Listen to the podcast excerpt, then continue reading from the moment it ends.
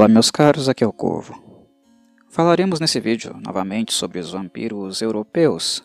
Os vampiros tinham um paradigma diferente anterior ao usado pela Anne Rice, aquela que ela insere justamente neste livro, diferenciando bastante a sua estética do que os autores clássicos a, haviam feito até então.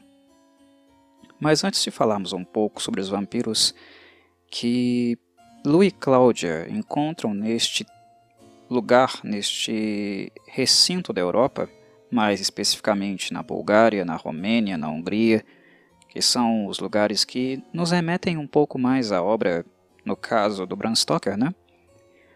Antes de falarmos um pouco sobre isso, é importante fazer uma recapitulação sobre o que de fato levou Louis e Cláudia até este lugar. O que eles foram fazer aí?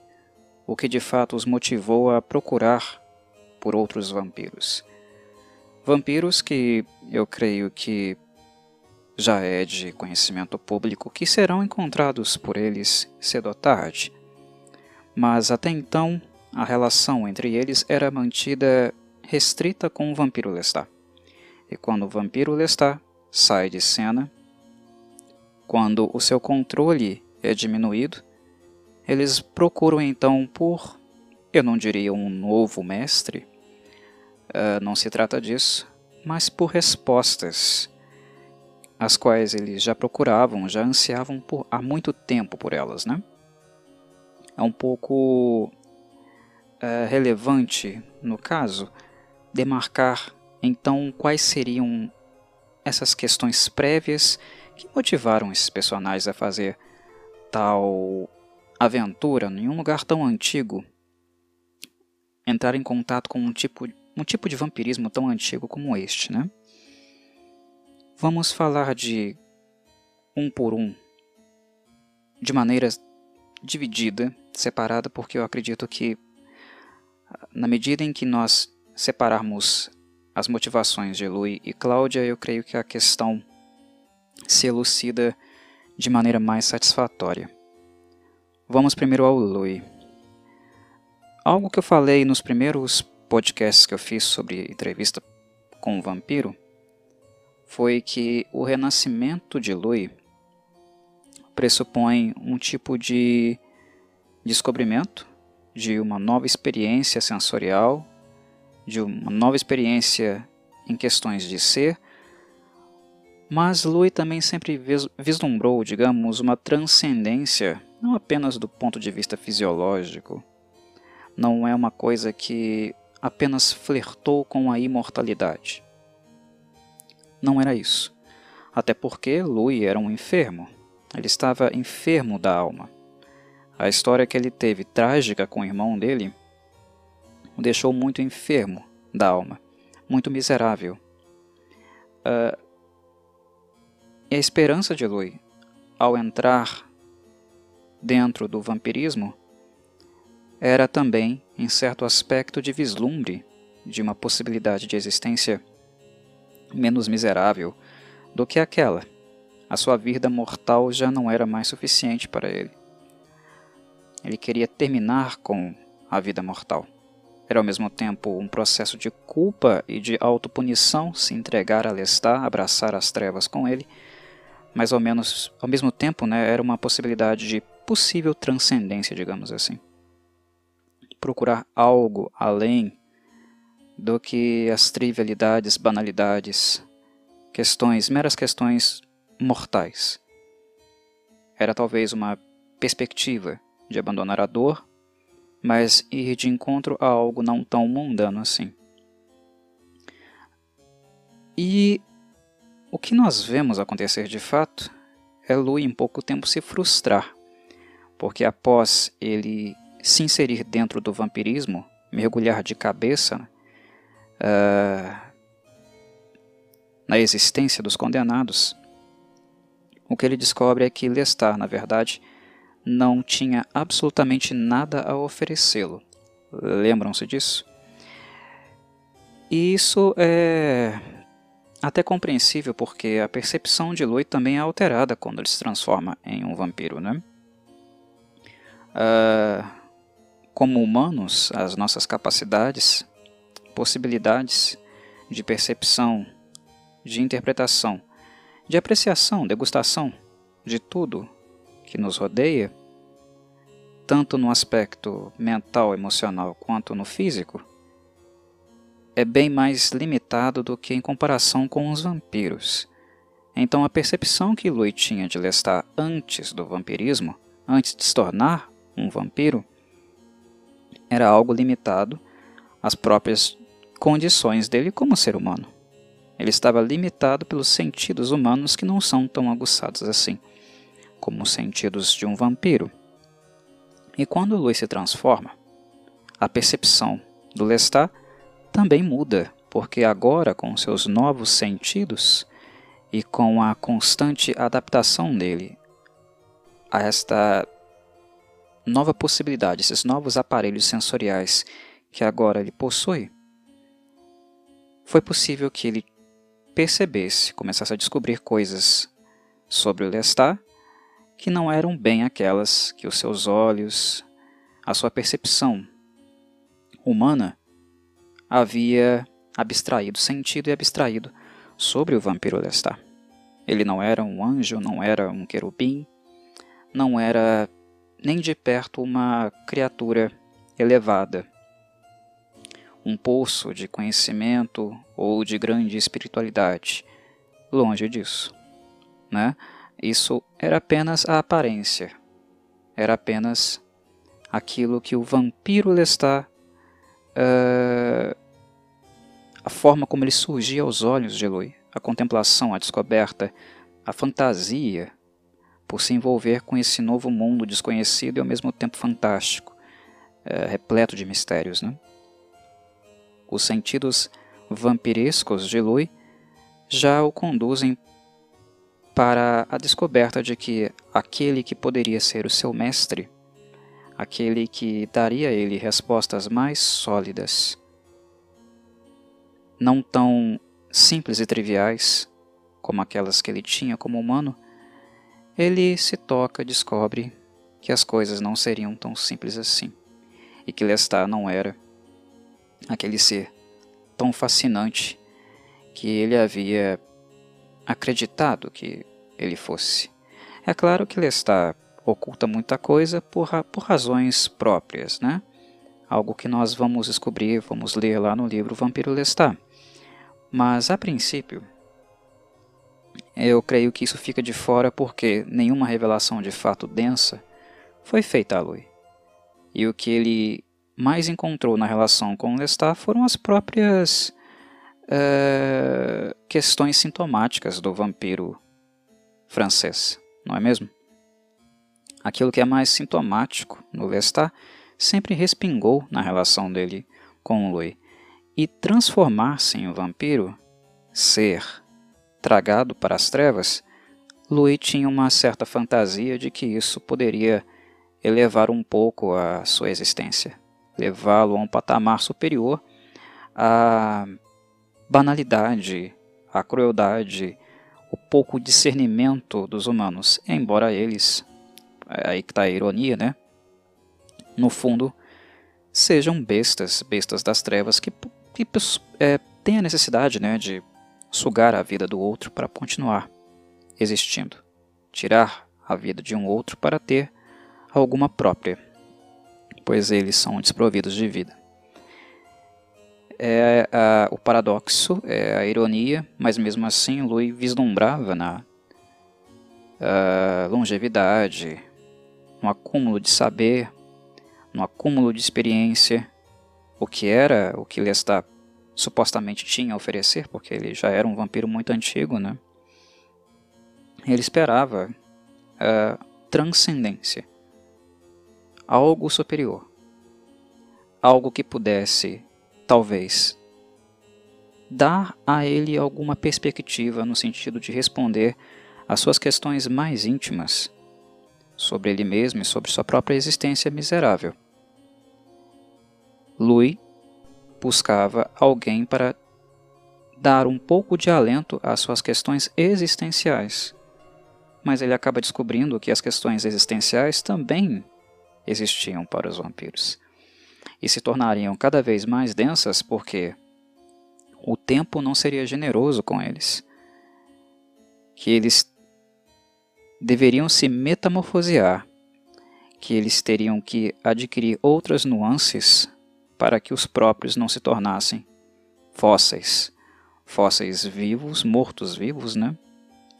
Paralisados no tempo.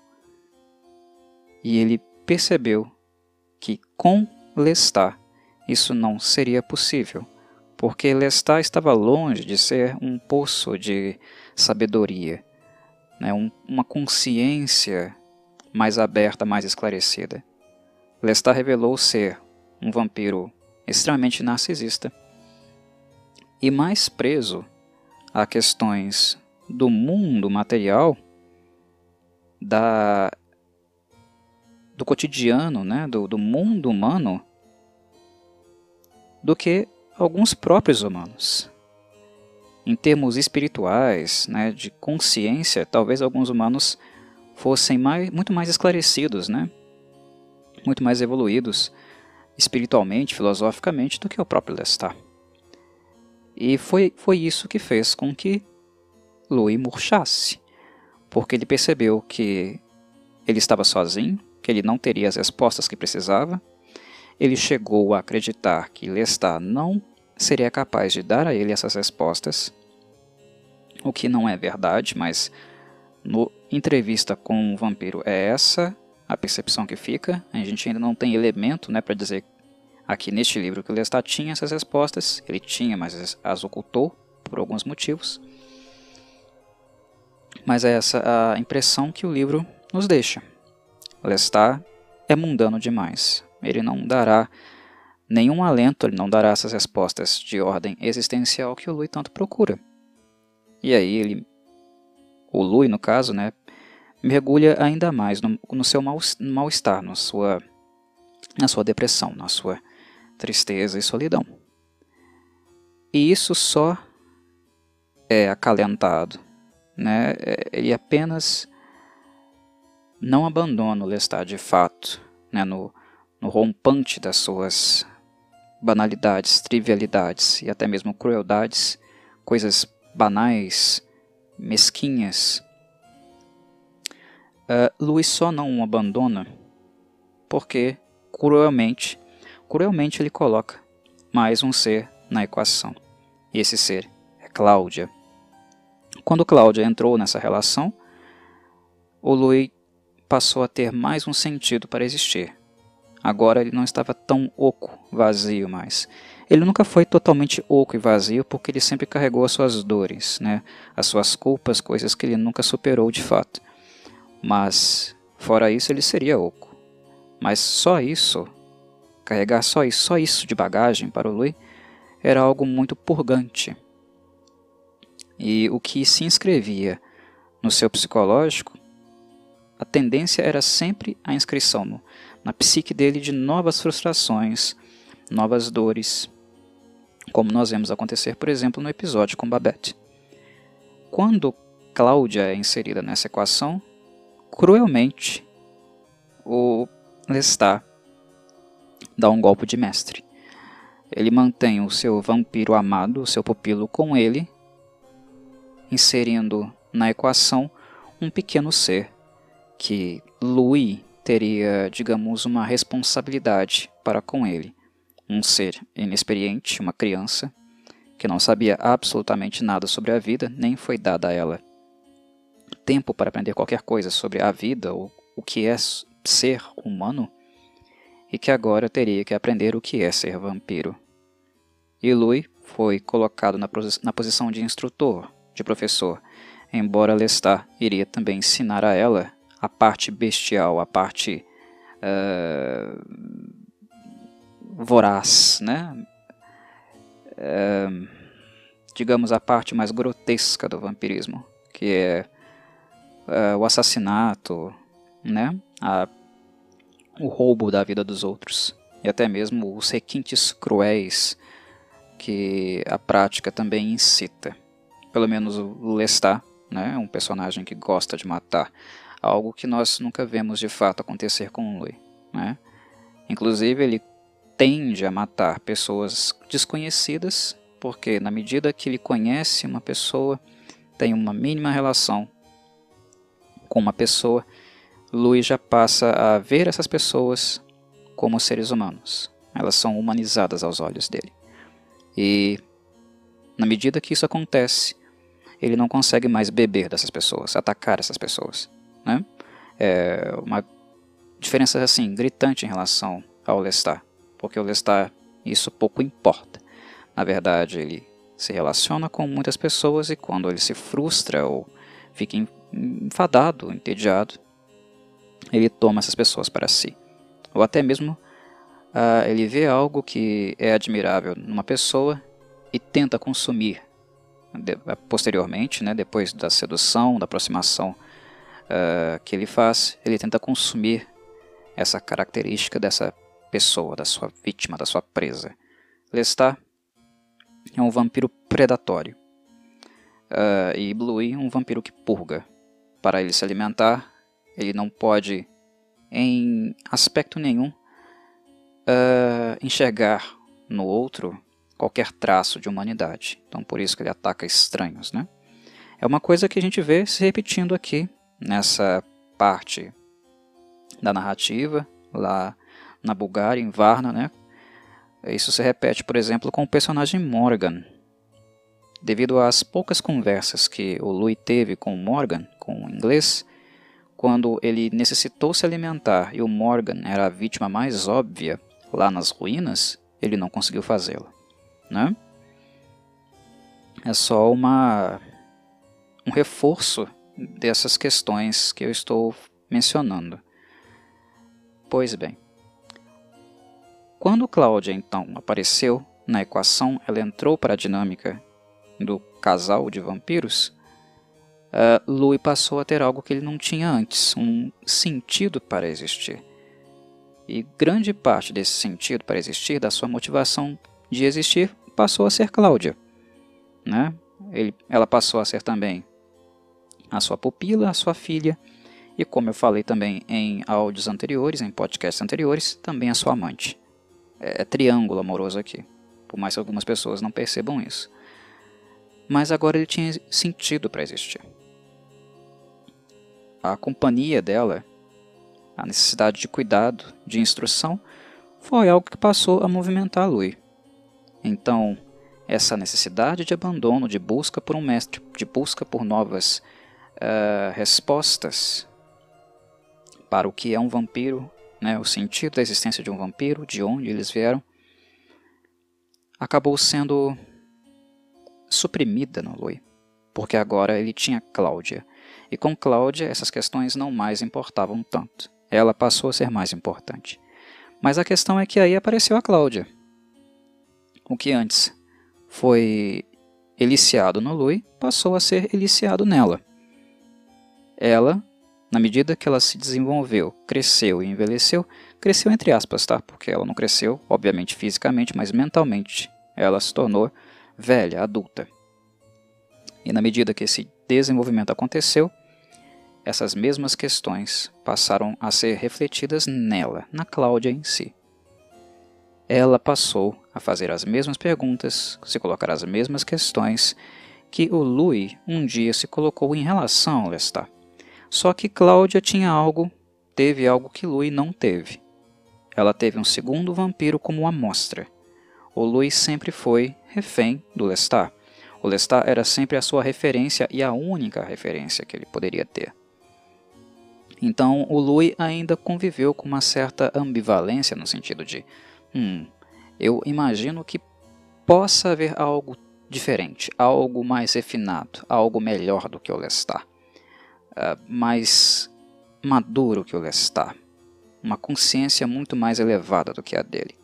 Só que na prática eu não tenho como comprovar isso. Eu nunca encontrei ou convivi com outro vampiro, então eu não tenho como comprovar isso. Então Louis sempre viveu vivenciou, sentiu essa ambivalência. Hum, eu não estou sendo muito duro com o Lestat? Eu não estou exigindo dele algo que possa ser talvez apenas fruto da minha imaginação, dos meus desejos e fantasias? Louis conviveu com isso. Cláudia não. porque Cláudia não tinha só o Lestat. Ela sempre teve dois referenciais. Teve o referencial do Lestat, do jeito que o Louis teve, do mesmo jeitinho, porque Lestat nunca mudou. Com ela ele sempre foi da mesma forma que ele foi com o Louis. É sempre ele, uh, o centro, né? O Lestat é narcisista. É sempre ele o centro. E depois o outro, com Cláudia também foi assim. Primeiro ele, depois Cláudia. Como primeiro ele, depois Louis. Só que Cláudia teve algo que o Louis não teve. O próprio Louis. Ela tinha a referência de Lestat. E ela tinha a referência do Louis. E ela teve a percepção também de como é, dois vampiros podem ser diferentes. Pensar de maneira diferente. É, serem duas criaturas diferentes, embora ambos sejam atormentados, condenados a um mesmo mal. É possível a diferença. E Cláudia teve essa experiência na prática. Ela pôde comprovar isso na prática. Há algo mais. Se Louis existe, se eu fui educada por Louis e também por Lestat, não há apenas Lestat. Há Lestat e Louis. Então pode haver algo mais. E uma segunda coisa que também foi, eu imagino que foi bastante preponderante aqui na relação entre eles, foi que Cláudia não teve também algo uh, que o Louis poderia ter tido, mas se negou, né? Uh, a frieza, o sentido predatório. Ela se tornou uma caçadora, uma assassina da escuridão.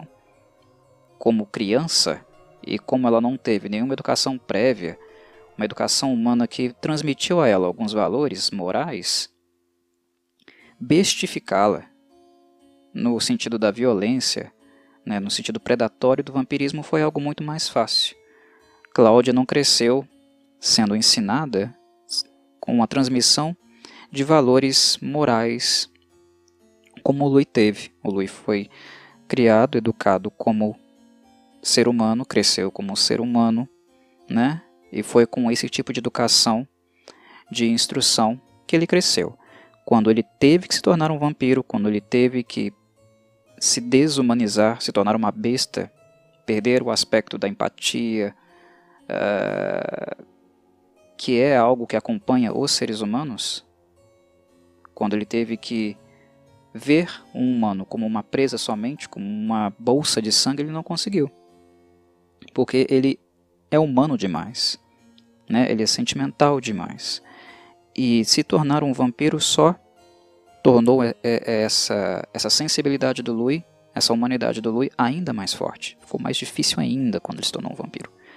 Cláudia não teve isso. Cláudia era uma menininha, muito pequenininha, sem base nenhuma, sem instrução nenhuma, e ainda não muito inserida, né, dentro dessa lógica moral, dentro desses valores que acabam sendo enraizados em nós, em nossa personalidade, depois de anos e anos de constante reafirmação.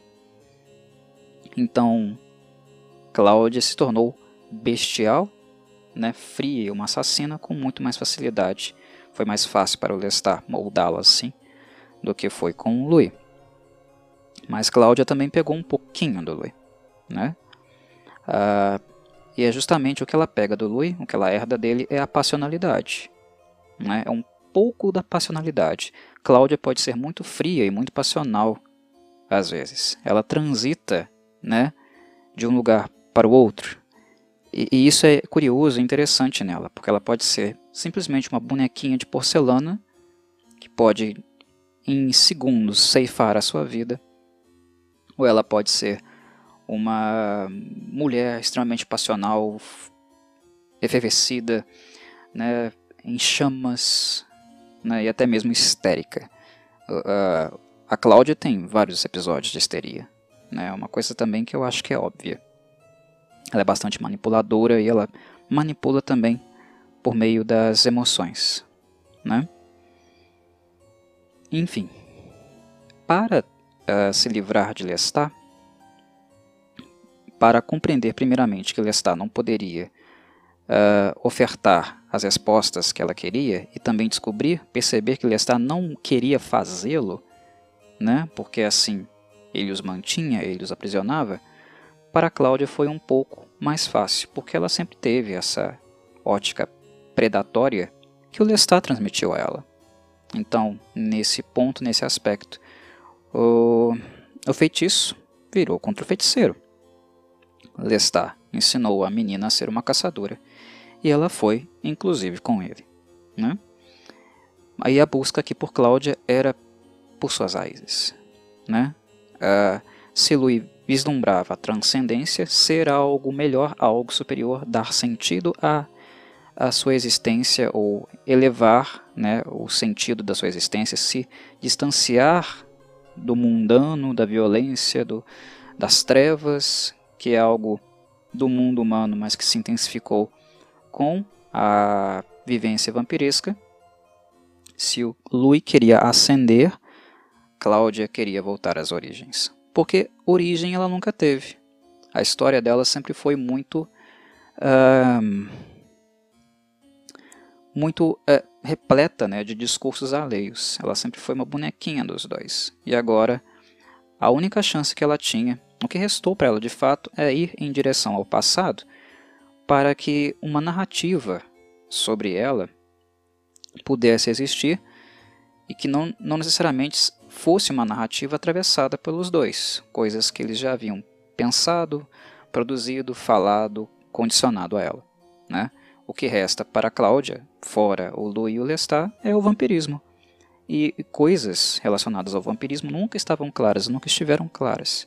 E Cláudia quer ir em direção a esse passado muito em virtude disso, para ter mais elementos, mais coisas, para poder ressignificar também a sua existência, mas com algo mais básico, né? Mas algo mais relativo ao passado do que necessariamente ao futuro. Há esse contraste, digamos, uh, entre Cláudia e Louis. Ambos desejavam isso, mas desejaram por razões diferentes, né? Esse aspecto antropológico da busca de ir às origens também é algo que interessava o Louis. Mas o que ele sempre lutou internamente foi contra a própria escuridão do ser vampiro. Cláudia abraçou essa escuridão. Ela gosta de ser vampiro. E ela quer refinar essa escuridão, indo em contato com as origens, com as bases dessa escuridão. Então, são motivações diferentes, embora o caminho se alinhe. Louis não seria capaz de destruir Lestat, pelo menos não sozinho. Eu disse que ele foi cúmplice, né? Em podcasts anteriores. Mas sozinho ele não, nunca conseguiria fazê-lo. Cláudia conseguiu. E ainda usou o Louis também como cúmplice para conseguir então destruir esse vampiro Lestat, que nunca deixava que os dois dessem, dessem um passo adiante, seja ao passado ou ao futuro, ok? Fizemos então esse preâmbulo, e eles foram então para a Europa buscar essas respostas, e as pistas que eles usaram, o que os guiou, foram as referências bibliográficas, aquilo que havia sido produzido de crendice em literatura, tudo relacionado ao vampirismo. Cláudia leu essas coisas profundamente, esgotou todas as fontes é, bibliográficas uh, existentes, pelo menos uh, em New Orleans, e decidiu então fazer essa viagem, essa trajetória à Europa para procurar os elementos, aquilo que na lenda, na crendice, poderia ter algum elemento de verdade, algo que poderia, poderia realmente se comprovar verdadeiro, né? E quando eles voltam para a Europa, e ao ter com o contato com o vampiro europeu, o que acontece aqui de fato? O que nós vemos acontecer no encontro com os vampiros europeus, pelo menos ali, né, o vampiro antigo, não da Europa inteira, claro, mas esse, desse lugar, Bulgária, Romênia, Hungria, que representa o vampiro antigo, o que acontece aqui de fato, que nós vemos acontecer de fato nesses encontros? Um choque entre paradigmas, o encontro entre dois paradigmas. É como encontrar um vampiro que não reflete em momento algum o vampiro que eles são. Não encaixa não tem sentido. E mais esse, esse contato, né, ele mais abre espaço para novas perguntas do que propriamente para respostas, para as respostas que eles tanto procuravam. Uh, o Louis, ao procurar um ser mais iluminado, embora um ser das trevas, algo mais iluminado, mais esclarecido, encontra bestas selvagens. A Cláudia, ao procurar conhecimento, encontra vampiros cuja, cujo Q I, né, a capacidade intelectual, era tão baixa que era muito difícil, né, não associá-los às bestas do mundo animal. São delas que os vampiros da antiguidade, da Bulgária, Romênia e Hungria, estão mais próximos, das bestas selvagens. Se o vampiro dá um passo adiante no sentido da humanidade, se ele ascende um pouquinho em termos de capacidades, se comparados aos humanos, esses vampiros, embora fortes, famintos por sangue e com capacidades físicas muito superiores, deram um passo atrás, né? Se tornaram mais fortes, se tornaram mais resilientes, mas em termos mentais, comportamentais, eles são bestializados, eles são animalescos. Então, o que nós efetivamente encontramos são os dois vampiros riceanos dando com os burros na água. Os dois se frustrando em relação a essas expectativas. Mas não é apenas uma frustração que acontece aqui. Tem algo bem mais interessante que acontece aqui. Quando eles têm contato com esses vampiros que mais parecem cadáveres pútridos, né, e negligentes consigo próprios, seres que perderam completamente qualquer aspecto de uma vida humana que eles poderiam ter tido, essa criatura do velho mundo, esse paradigma antigo, um, eles também ficam confusos, porque o encontro entre dois paradigmas, como o do vampiro clássico e do vampiro contemporâneo, gera alguns bugs, né? Algumas coisas não se encaixam perfeitamente, que fica até difícil se... Um, fica difícil construir pontes, fica difícil construir contatos, uh, fica difícil uma, um esclarecimento ou percepção do seu próprio lugar naquele mundo. E uma coisa que fica bastante evidenciada, clara nesse momento, é como os dois não se encaixam ali. Eu já havia falado, já havia mencionado isso no podcast anterior. Mas o que eu não havia falado até então, e eu acho que é de extrema relevância, de suma importância, é o fato do não se encaixar levar ambos personagens a terem uma reflexão bastante emotiva em relação ao tipo de vida, né, na verdade disso, de existência, né, porque vida, vivo eles não estão, mas de sobrevivência, de existência com o Lestat. Isso ainda não tinha sido colocado na equação. Eles ainda não tinham tido uma experiência sem o Lestat, uma experiência de fora, para entender o que estava dentro. É dar um passo afora, dar um passo para fora daquela relação, para olhar de fora para dentro. Compreendê-la, ao estar longe, entender o que significava, ou o que poderia significar estar perto, estar dentro. Eles ainda não tinham tido essa experiência. Cláudia e Louis apenas tiveram uma experiência vampiresca próximos do Lestat.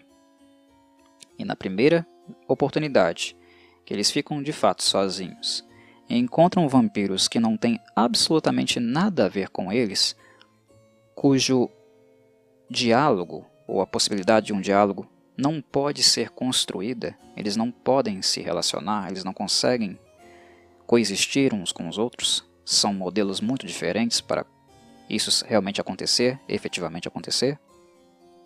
Quando isso acontece, Louis se lembra de Lestat, e Cláudia também se lembra de Lestat.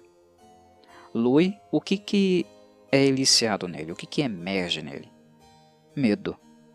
O medo dele ter matado o único vampiro que seria igual a eles. Tudo que o vampiro bestial ofereceu ao Louis foi a reafirmação de que Lestat possivelmente poderia ser o único vampiro que seria igual a ele. Igual em que sentido? No sentido da contemporaneidade, desse novo paradigma, que é o paradigma de Anne Rice. E isso é mais atemorizante, é mais amedrontador do que o próprio encontro com essas bestas selvagens que eles uh, encontram na Bulgária, na Romênia, na Hungria. Porque pode ser a reafirmação de que sim, agora ele estaria realmente sozinho. Sem Cláudia, ele estaria completamente fadado à solidão.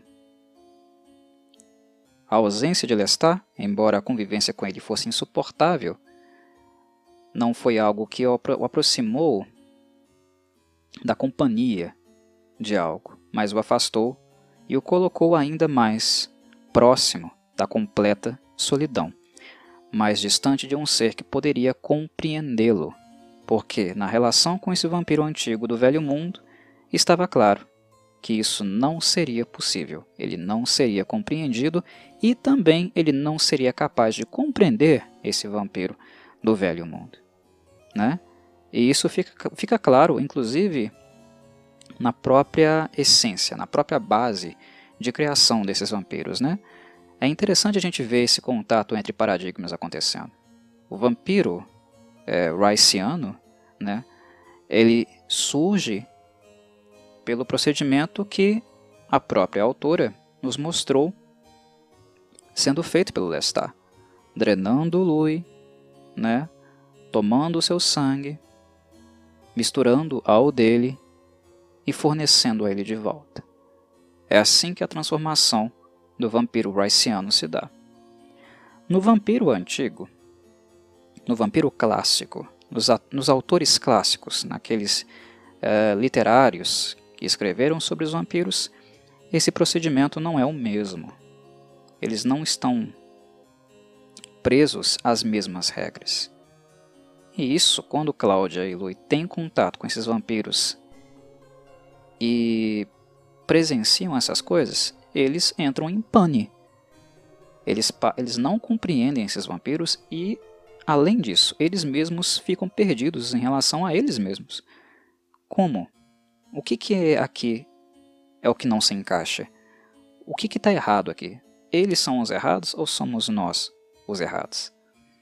E nós sabemos, como leitores, né, nós, não os personagens, nós sabemos que não é questão de estar certo ou errado. São apenas paradigmas diferentes.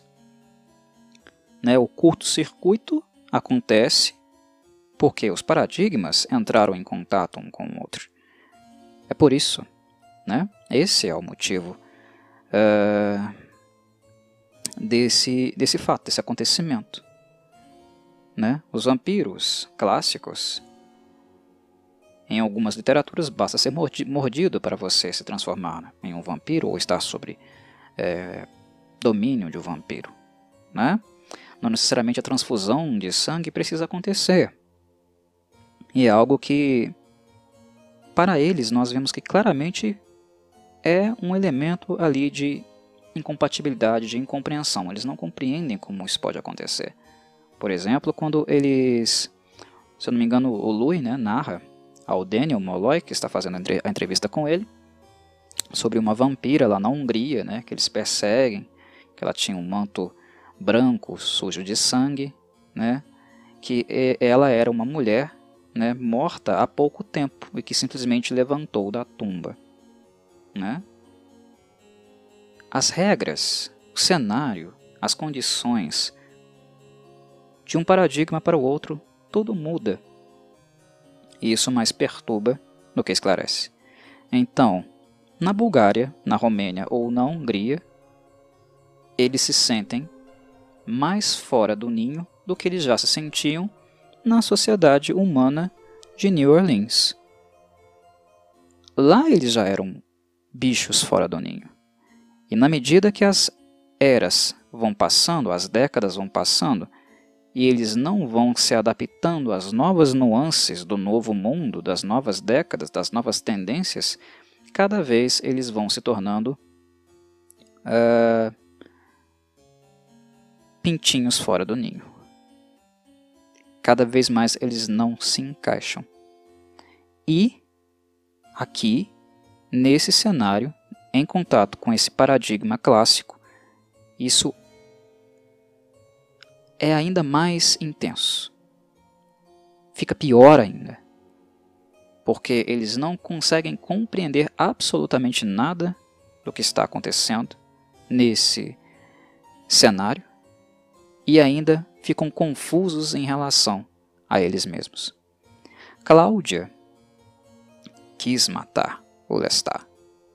Ela o odiou profundamente e até mesmo ela fica perturbada depois desse contato com os vampiros do velho mundo, né? Cláudia começou a sentir um vazio. É, é isso que ela fala, da sensação de um vazio. Algo que Louis faz uma reflexão extremamente pertinente quando ela conversa com ele. Quando ele conversa com ela, no caso, né? Sobre esse assunto.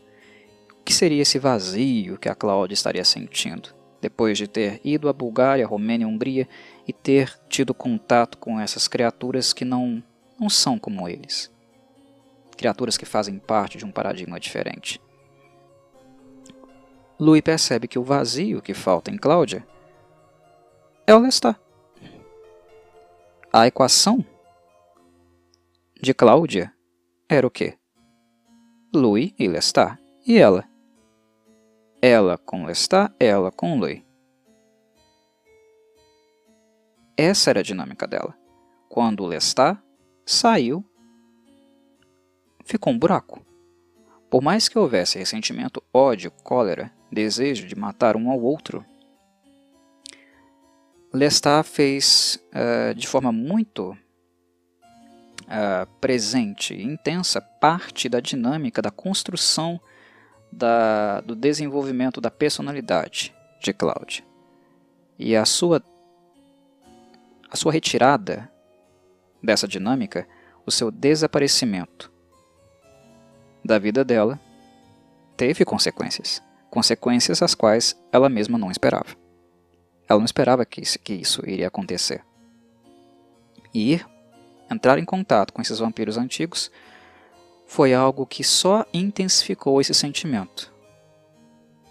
Agora ela tem o Louis, mas ela não tem o Lestat. E o Lestat era uma referência.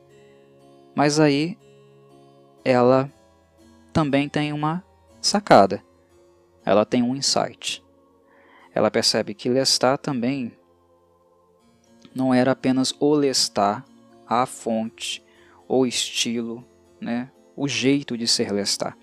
Ela percebeu que Lestat era um fruto histórico, ela, que ele era um produto de um tempo. Lestat, antes de ser vampiro, foi um homem francês. Lestat teve origem cultural, étnica.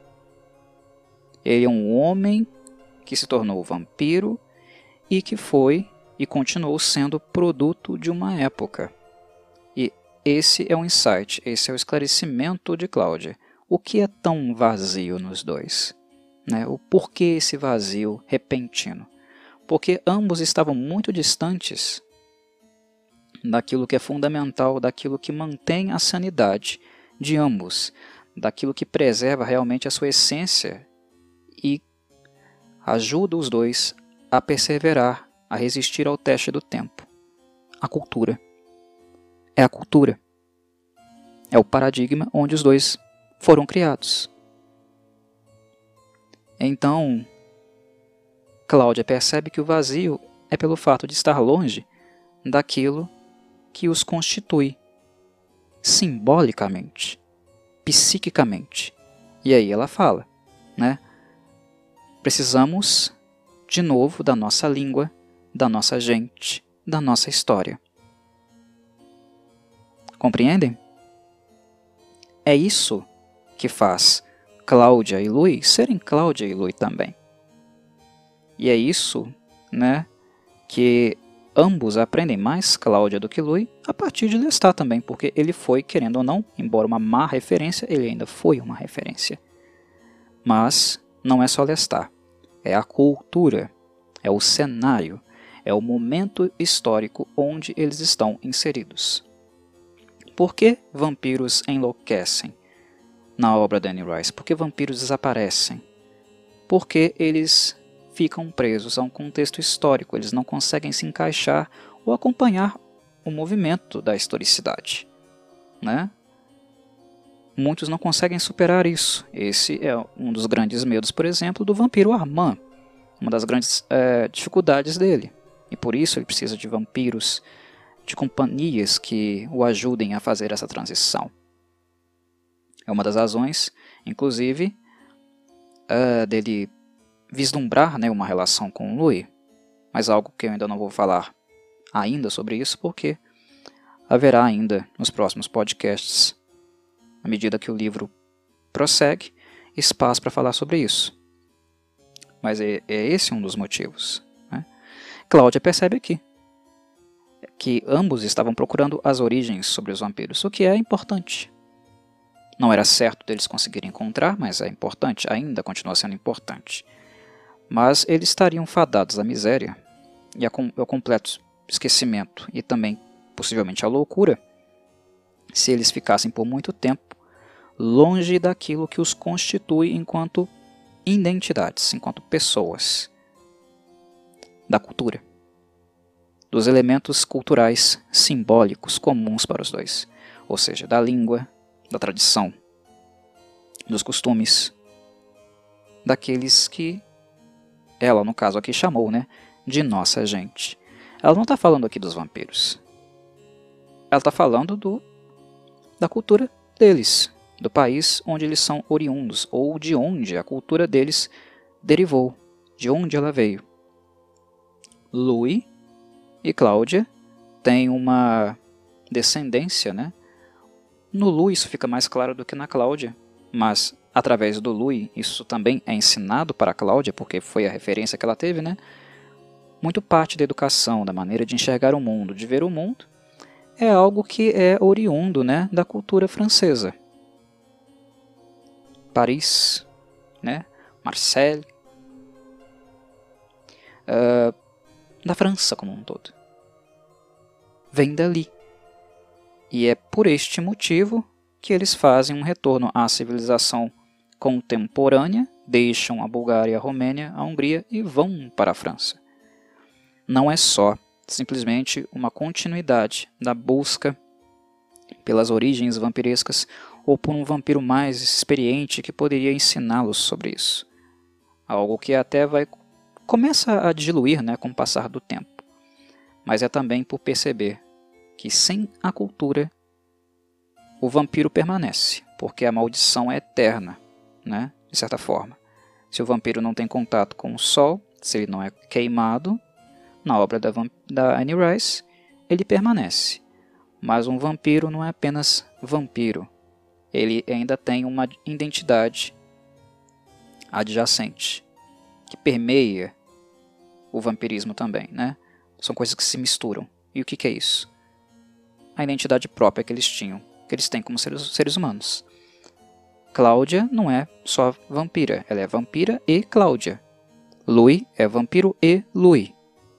Eles são criaturas inseridas na cultura e que dificilmente sobreviveriam sem ela.